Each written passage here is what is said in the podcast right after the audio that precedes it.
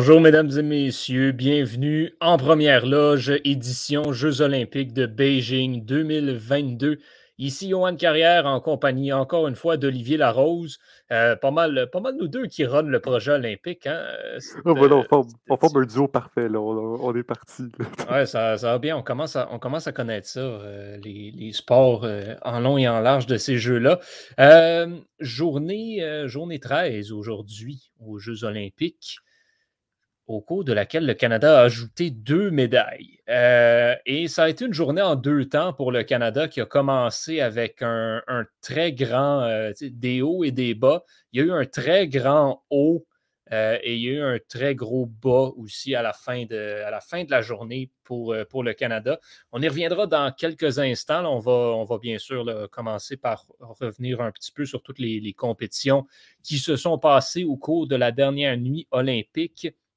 Euh, cette dernière nuit euh, a commencé hier soir avec les qualifications pour l'épreuve de demi-lune en ski acrobatique, qui est une épreuve qu'on surveille particulièrement euh, au Canada. D'ailleurs, Cassie Sharp, la Canadienne, est championne olympique en titre. Bon, c'est sûr que ce n'est pas elle qu'on attend au, niveau au niveau du podium, au niveau de la médaille d'or. Il y aura fort à faire pour tout le monde pour euh, déloger Eileen Gu, qui est vraiment la, princesse des neiges de, au ski acrobatique euh, dans le monde en ce moment. Euh, elle risque fort probablement de remporter cette épreuve.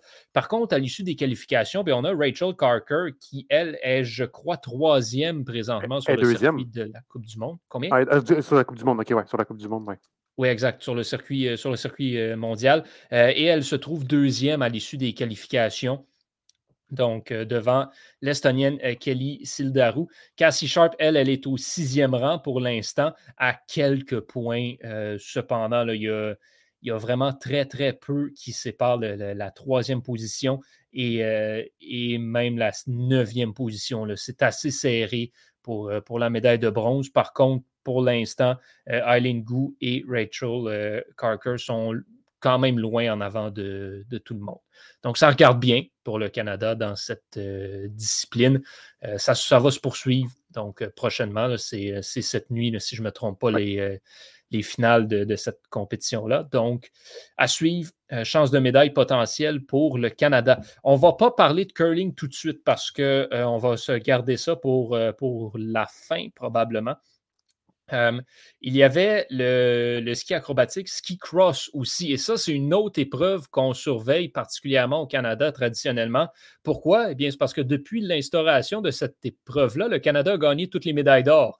Donc, on attendait vraiment des, des, bonnes performances, des bons résultats en ski cross euh, féminin.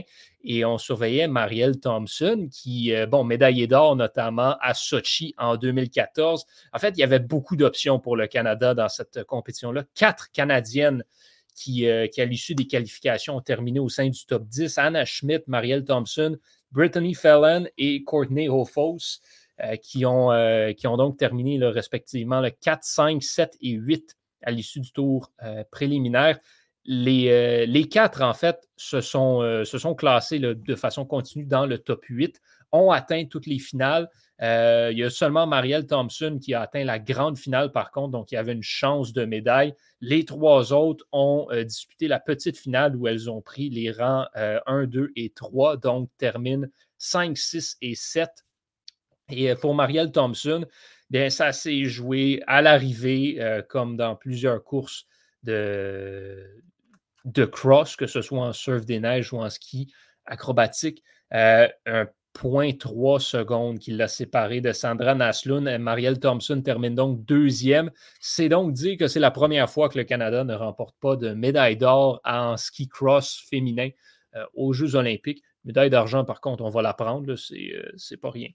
Non, mais c'est ça, c'est surtout, oui, OK, on n'a plus de médaille d'or, mais ça reste que médaille d'argent, on doit se l'avouer que c'est excellent. C'est excellent. C'est mieux, c'est déjà mieux que juste pas de médaille tout court. Là. Plus je pourrais donner des exemples, mais je ne vais pas le faire. Mmh parce qu'on va y revenir plus tard à, pas de médaille tout court. Euh, justement, euh, il, y en a une autre médaille. On va, on va se garder les, euh, on va se garder l'autre médaille puis le reste pour, pour la fin.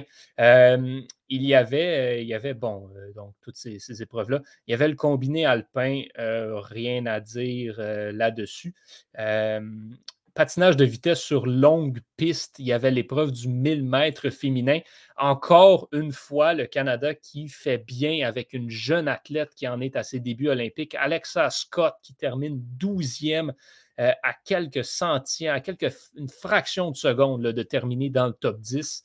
Euh, vraiment très, très, très bonne performance pour Alexa Scott qui justement s'en est une autre, elle, qui débute sa carrière olympique et qui sera à surveiller dans les prochaines années pour le Canada. Euh, l'épreuve, a été gagnée par euh, Miho Tagaki, la japonaise. C'est euh, Yuta Lerdam qui a pris le deuxième rang. Elle, on l'attendait première.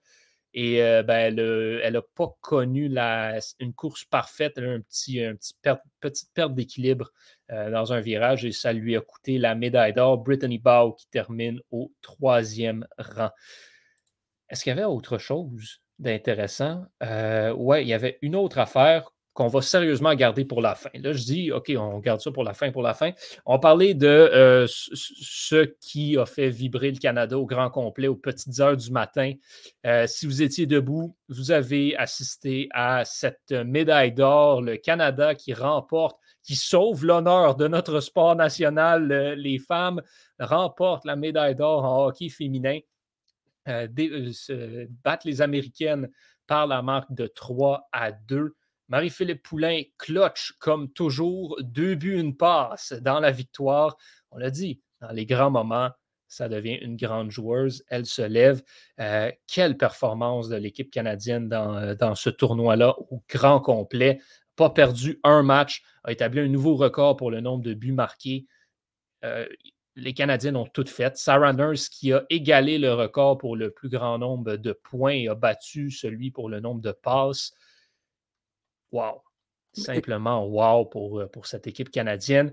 Euh, je m'avance à dire que au volet féminin, c'est la meilleure équipe que le Canada n'a jamais alignée euh, en hockey sur glace. C'était assez exceptionnel, le talent qui a, été, euh, qui a été mis sur la patinoire pour le Canada. Les Américaines ne sont pas à plaindre non plus. Les Américaines ont été excellentes, ont encore une fois mené le jeu à plusieurs reprises, ont d'ailleurs dominé au chapitre des tirs au but encore une fois dans cette rencontre. Euh, les Américaines aussi avaient vraiment toute une équipe et ça a été un duel, euh, un duel classique, un duel d'anthologie entre les deux formations. Canada qui l'emporte donc 3 à 2, quatrième médaille et surtout quatrième médaille d'or et surtout troisième médaille d'or en trois jours. Ça va bien pour le Canada. On n'en gagne plus des médailles de bronze. Gold or nothing. non, mais aussi, on doit l'avouer, la magnifique performance. Puis ça, on oublie très souvent, parce qu'on parle beaucoup de l'offensive. Mais Dan René Desbiens, sincèrement, elle a connu tout un tournoi. Et là, bien évidemment, les personnes sur Wikipédia ils sont allées changer pour ministère de la Défense, euh, ils sont allés mettre Anne-René Desbiens. C'est la même chose que c'était Stéphane Deliaby qui a gagné la médaille d'or au, soccer. Donc, mmh on, change, on va dans l'été, mais ça reste que Anne-Renée Desbiens a connu tout un tournoi, surtout avec ce qu'elle a vécu ces quatre dernières années. Oui, absolument. C'est vraiment ça. Anne-Renée Desbiens qui, bon, était, à la retraite virtuellement il y, a, il y, a, trois ans et demi. Donc, c'est absolument incroyable de la voir revenir et performer à, ce niveau-là. Euh, c'est ça qui est le plus impressionnant encore. C'est que, Marie-Philippe Poulain, notamment, on en parle depuis longtemps. En fait, ça fait quatre fois qu'elle va aux Jeux olympiques, quatre fois qu'elle se rend en finale, quatre fois qu'elle marque lors de la finale. Euh, d'ailleurs, première athlète, première joueuse de hockey homme inclus, a marqué euh, dans un match pour la médaille d'or dans quatre Jeux olympiques. Bon, là, bémol, parce que c'est toujours Canada-États-Unis en finale, donc c'est plus facile de se rendre là. Euh, fait il y a ça. déjà, de la base des joueurs et des joueuses qui ont participé à quatre finales, il n'y en a pas vraiment beaucoup. c'est cute comme statistique, mais je veux quand même mettre un astérisque là-dessus parce que c'est pas vraiment la même chose se rendre quatre fois en finale euh, au hockey féminin que se rendre quatre fois en finale au hockey masculin. Il y a une petite différence euh, là-dessus. Ceci dit, encore une fois, performance incroyable. Et c'est là où je veux en venir. Marie-Philippe Poulain, qui ça fait quatre fois qu'elle va aux Jeux olympiques, quatre fois qu'elle gagne une médaille, quatre fois qu'elle est en finale, blablabla, blablabla. Bla, bla, bla. Elle n'a pas 30 ans. Ça, c'est ça, ça, la chose qui me flabbergaste le plus. Et elle a dit qu'elle allait faire un autre cycle de 4 ans. Pour ouais, ben ça, c'est pas vraiment surprenant parce que justement, elle va encore être en âge de performer à un haut niveau. Elle va faire 5 jeux si, elle est C'est absolument incroyable.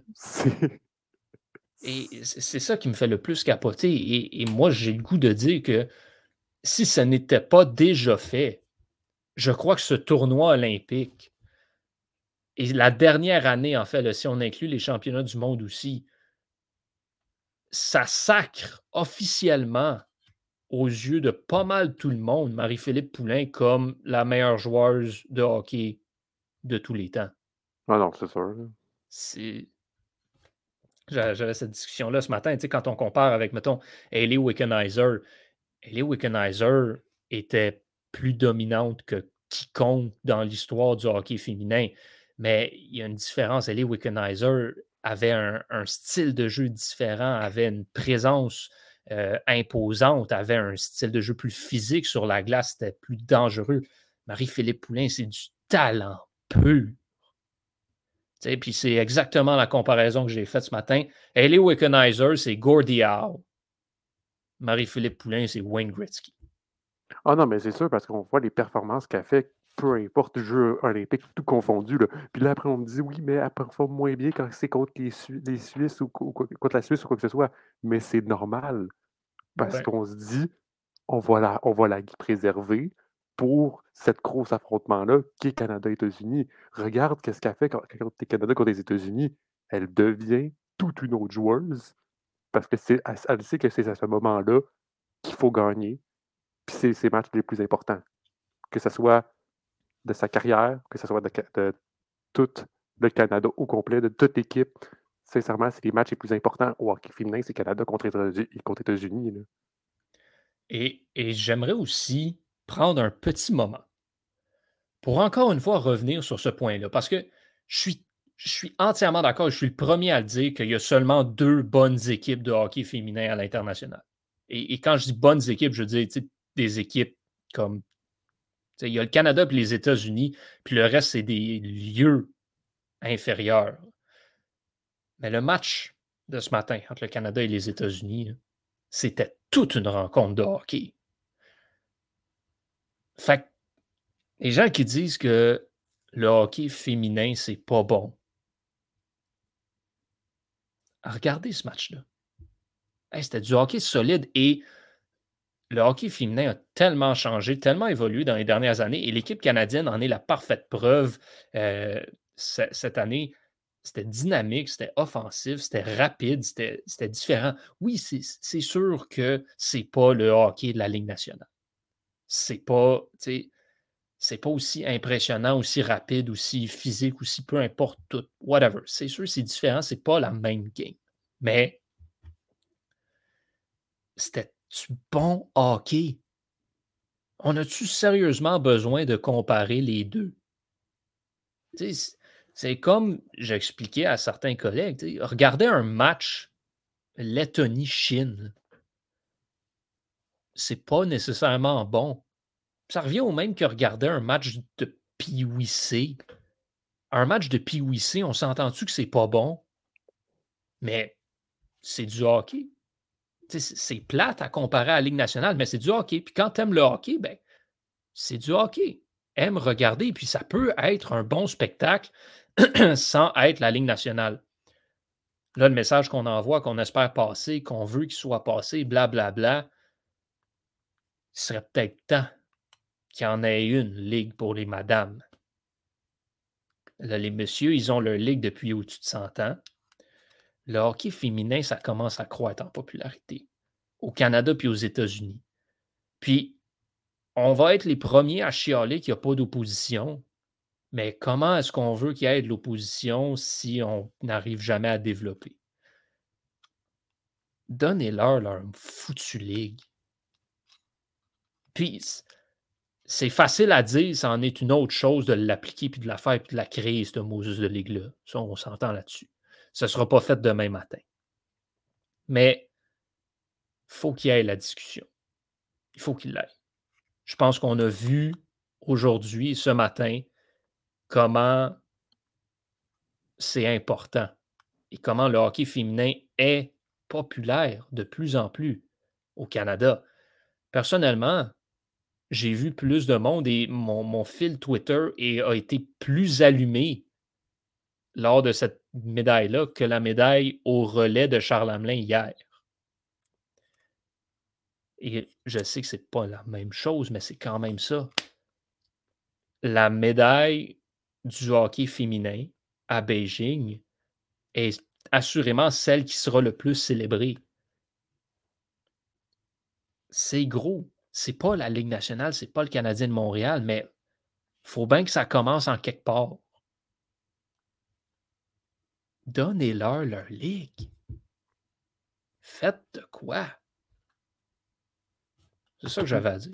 Mais tu sais, en même temps, on dirait qu'on se dit ça à chaque fin de Jeux olympiques. Genre, ben on voit à tel point que le, hockey féminin, c'est tellement intéressant que là, à chaque fin de Jeux olympiques, ah, donnez-leur leur ligue, que ça, serait intéressant d'avoir une ligue féminine qu'on puisse aller, qu'on puisse voir ou qu'on puisse faire, parce qu'on sait qu'avec les problèmes qu'ils ont eu euh, ces dernières années, que, avec ça, la COVID ou des mmh problèmes de, de ligue, de financement aussi, mais à chaque, jeu, à chaque fin de Jeux olympiques, on se dit donnez-leur leur ligue, qu'ils font pas. Tu sais, la WNBA, ça marche aux États-Unis. C'est ça que j'ai à dire. c'est ça, c'est juste ton point. Passons de cette grande joie à une moyenne grande déception. Parti comme c'est, c'est pas impossible que le Canada ne ramène aucune médaille en curling. Ça, ce serait la première fois, je pense, ever, la que ça arrive. J'ai checké la première fois depuis 1924. Parce qu'en 1924, les premiers Jeux olympiques d'hiver, il y avait une épreuve de curling. Mais après, le reste, c'était genre des démonstrations. Fait que genre... Puis 1924, ben, il n'y avait, pas, y avait, pas eu de Canada. Il n'y avait pas eu de médaille du Canada. Mais après... Euh, ça veut tout dire, hein? euh, ouais, les femmes ont été éliminées. Elles ont battu le Danemark, c'est pas ça le problème. Le problème, c'est qu'elles ont mis leur destin dans les mains de la Corée du Sud qui devait battre la Suède. Bravo. Ça, c'est, ben, Tout ça aurait pu être évité si le Canada bat la Chine hier, by the way. Ouais, c'est ça. Mais le Canada, honnêtement, l'équipe des femmes, et ça, je vais le dire honnêtement, ne méritait pas de gagner de médaille à Beijing. Elles ont mal joué elles ont échappé des opportunités, elles ont échappé des matchs complets, particulièrement euh, dans la dernière euh, dans, les, dans la dernière semaine. Comme non, c'était mauvais de ce côté-là pour le, curling, euh, le curling féminin. Grosse, grosse, grosse, grosse, grosse déception. C'était assurément les derniers jeux de Jennifer Jones. C'est dommage que sa carrière olympique se termine comme ça. Euh, et là, bon, va toujours venir la question, la fameuse question, est-ce qu'on a envoyé la bonne équipe? C'est Jennifer Jones qui a gagné les sélections. Moi, je persiste à croire que c'était un bon choix. Non, oui, Jennifer Jones, je vais le défendre. C'est sûr que j'aurais aimé ça voir Kerry Narson aux Jeux olympiques.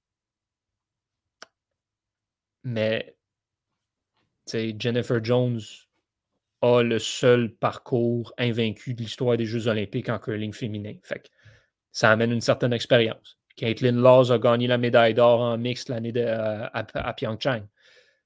C'est une équipe expérimentée, c'est une équipe qui avait tout pour gagner.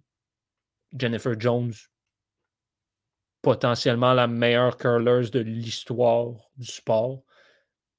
C'était pas une mauvaise sélection, c'était pas une mauvaise chose que Jennifer Jones y aille mais c'est une immense déception, ce résultat-là. Donc, le Canada qui termine cinquième en curling féminin, deuxième jeu de suite où il n'y a pas de médaille pour les femmes en curling. peut-être un peu inquiétant. Et, j'ai aimé, euh, j'ai aimé la, l'analyse que de, de Guy Hemmings qui a dit que c'est plus facile pour les autres pays de cerner leurs talents et de les développer en vue des compétitions comme les Jeux olympiques et les championnats du monde parce qu'ils ont un moins grand bassin de joueurs. au Canada, c'est ça le problème. On a vraiment beaucoup, beaucoup, beaucoup, beaucoup de joueurs de curling. Et on a encore, on, on est stické sur le même monde. On n'est pas axé sur le développement parce qu'on ne se donne pas l'occasion de développer parce que ceux qui gagnent, ce sont les mêmes depuis des années. Jennifer Jones, Rachel Oman, Chelsea Carey, euh, Carey Arson, c'est le même monde qu'on entend depuis des années. Même chose chez les hommes. Brad Gouchou, Kevin Coase, ça fait je ne sais plus combien d'années que c'est eux qui gagnent tout le temps le Briar. c'est un petit peu ça le problème. Je pense que pour le Canada, on arrive à la fin, justement. On en parlait. Jennifer Jones a plus de 40 ans. Brad Gouchou arrive à 40 ans. Euh,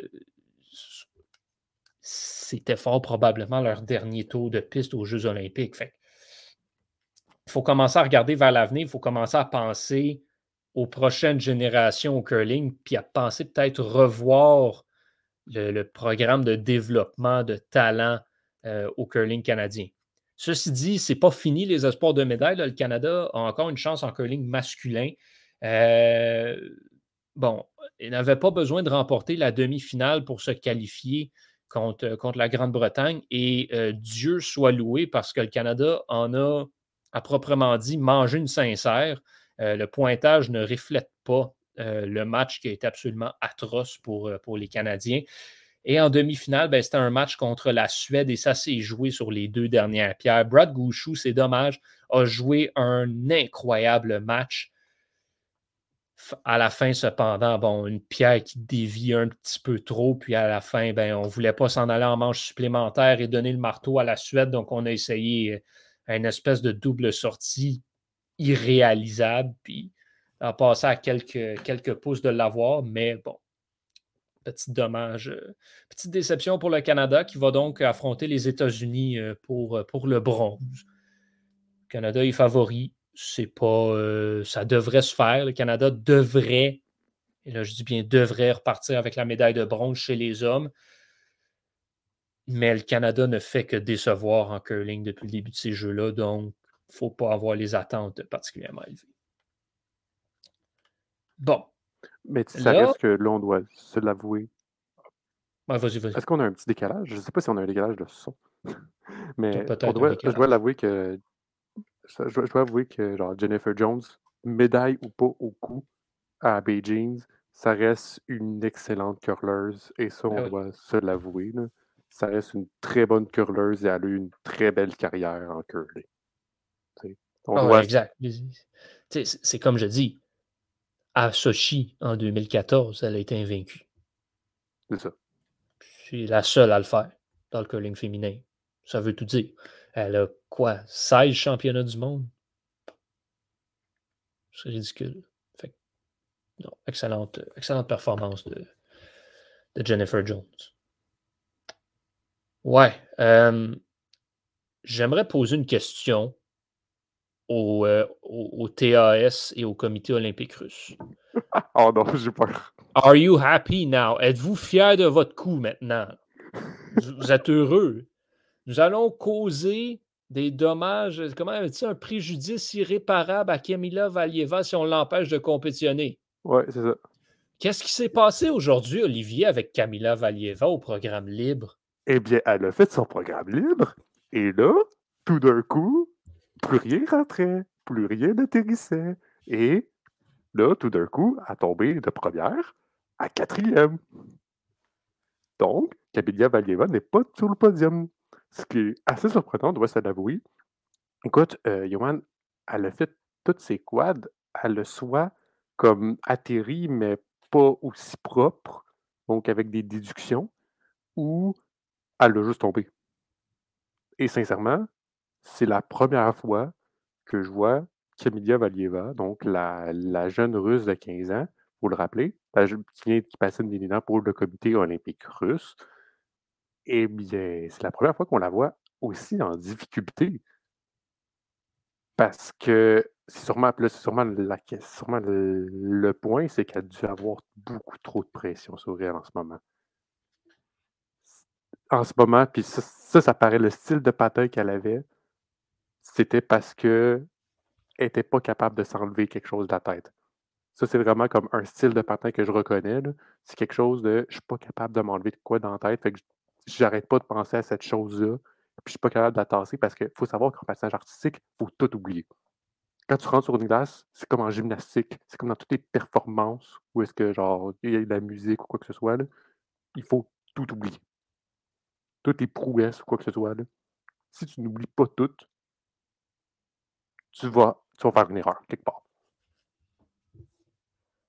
Et ben, c'est qu'est-ce qui est arrivé? Donc, Camilla Valieva n'a terminé, quatrième. Donc, on a eu une remise des médailles.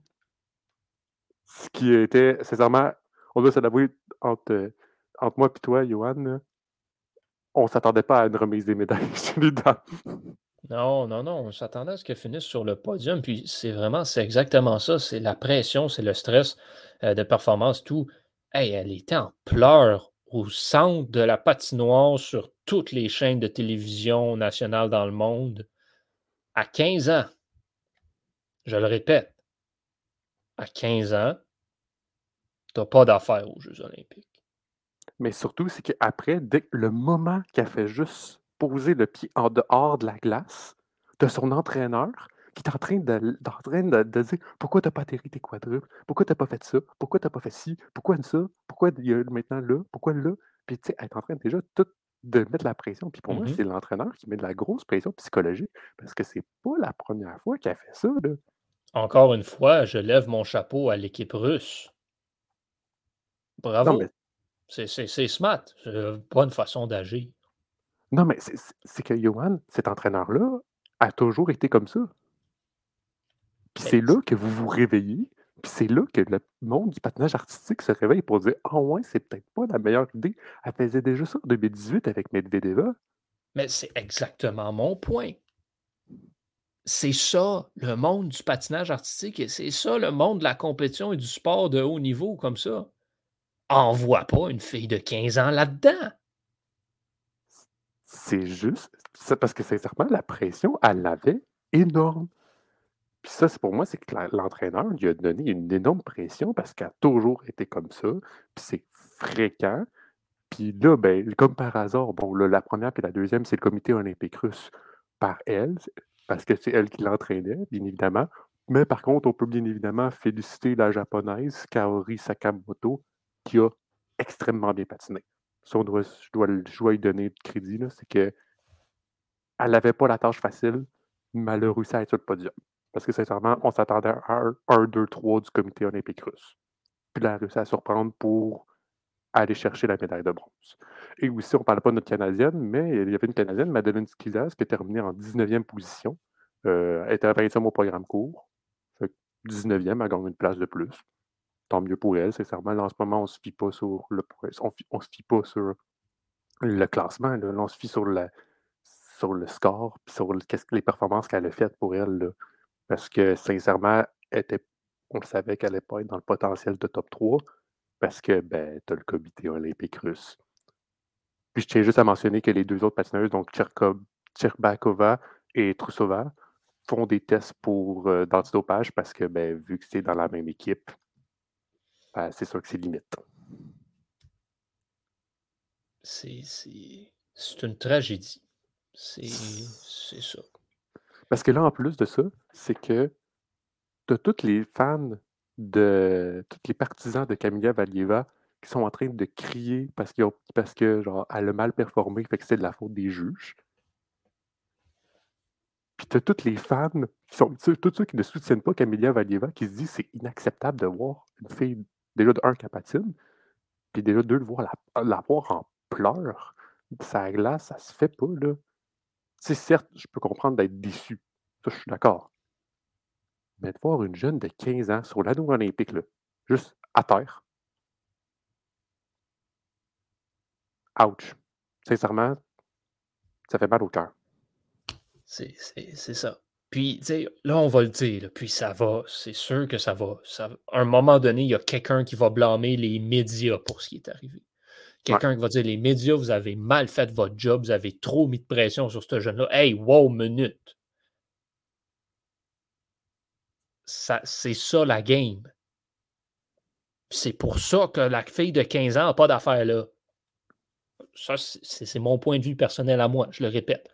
Beaucoup de personnes vont me dire Yohan, c'est niaiseux de penser comme ça. C'est correct, tout le monde a droit à son opinion. Moi, je considère juste que là, on vient d'avoir un exemple parfait, textbook, de pourquoi des mineurs, ça ne devrait pas être aux Jeux olympiques.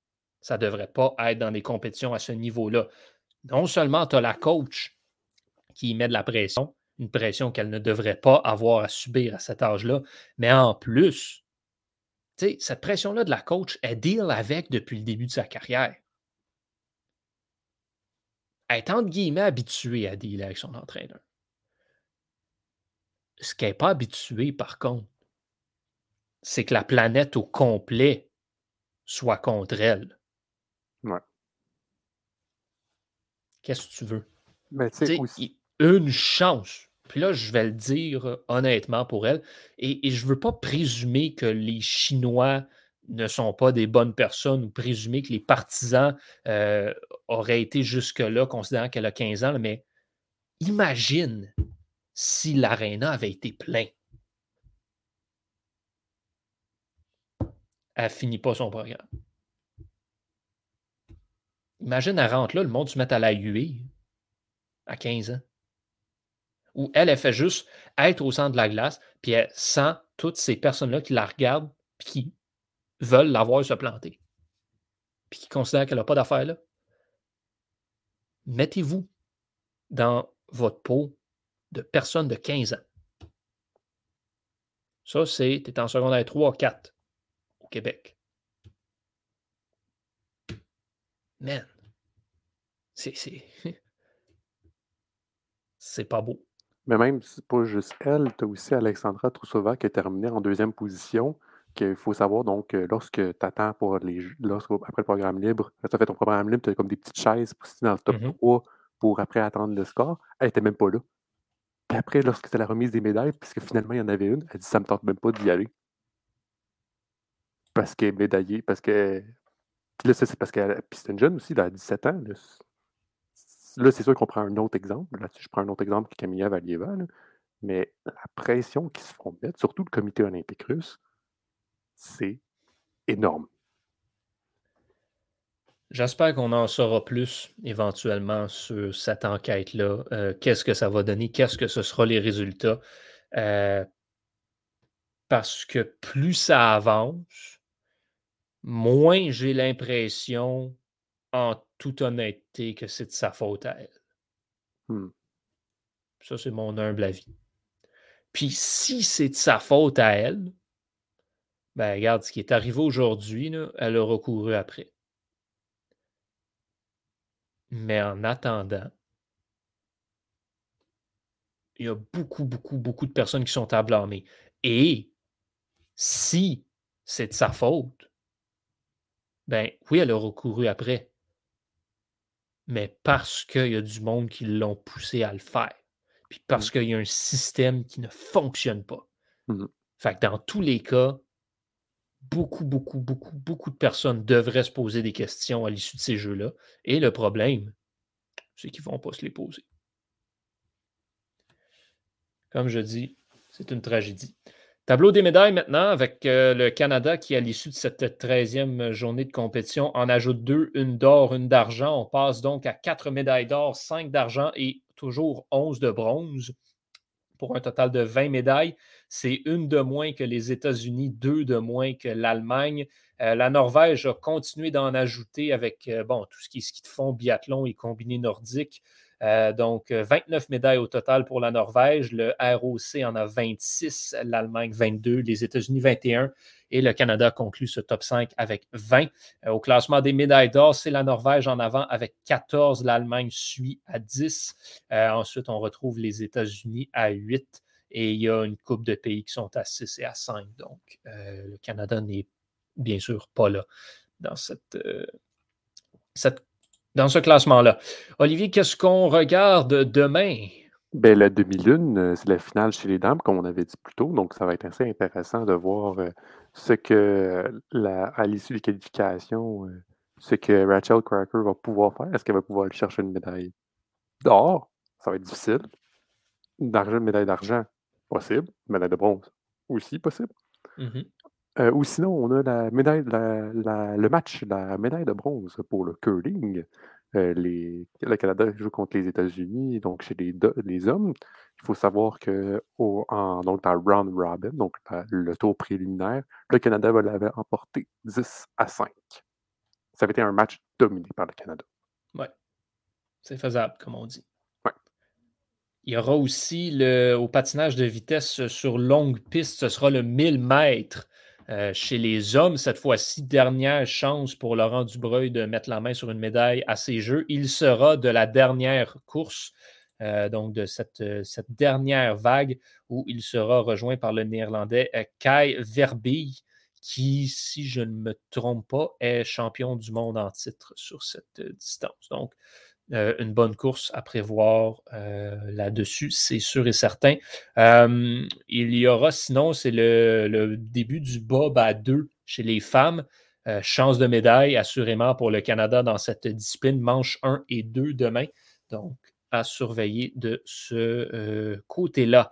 C'est ce qu'on va voir. On va aussi avoir les demi-finales en hockey masculin. Le Canada est peut-être éliminé, mais ça reste du hockey. Il n'en reste pas beaucoup. Et c'est à, suivre. Donc, la Slovaquie contre la Finlande et le ROC contre la Suède. Messieurs, dames, c'est ce qui fait le tour de cette journée 13. Demain, journée 14 à surveiller. Euh, il n'en reste plus que trois jours à, euh, à, ces Jeux olympiques. On approche de la fin.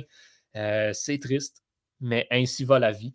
Euh, Olivier Larose, je te remercie énormément pour ta participation aujourd'hui. On se retrouve sans doute demain pour l'analyse de cette quatorzième journée de compétition et on espère vous retrouver également à la maison. Merci de nous écouter jour après jour. Rendez-vous demain pour votre dose quotidienne de Beijing 2022. Au nom de toute l'équipe, je suis Yohan Carrière et je vous souhaite une excellente nuit olympique.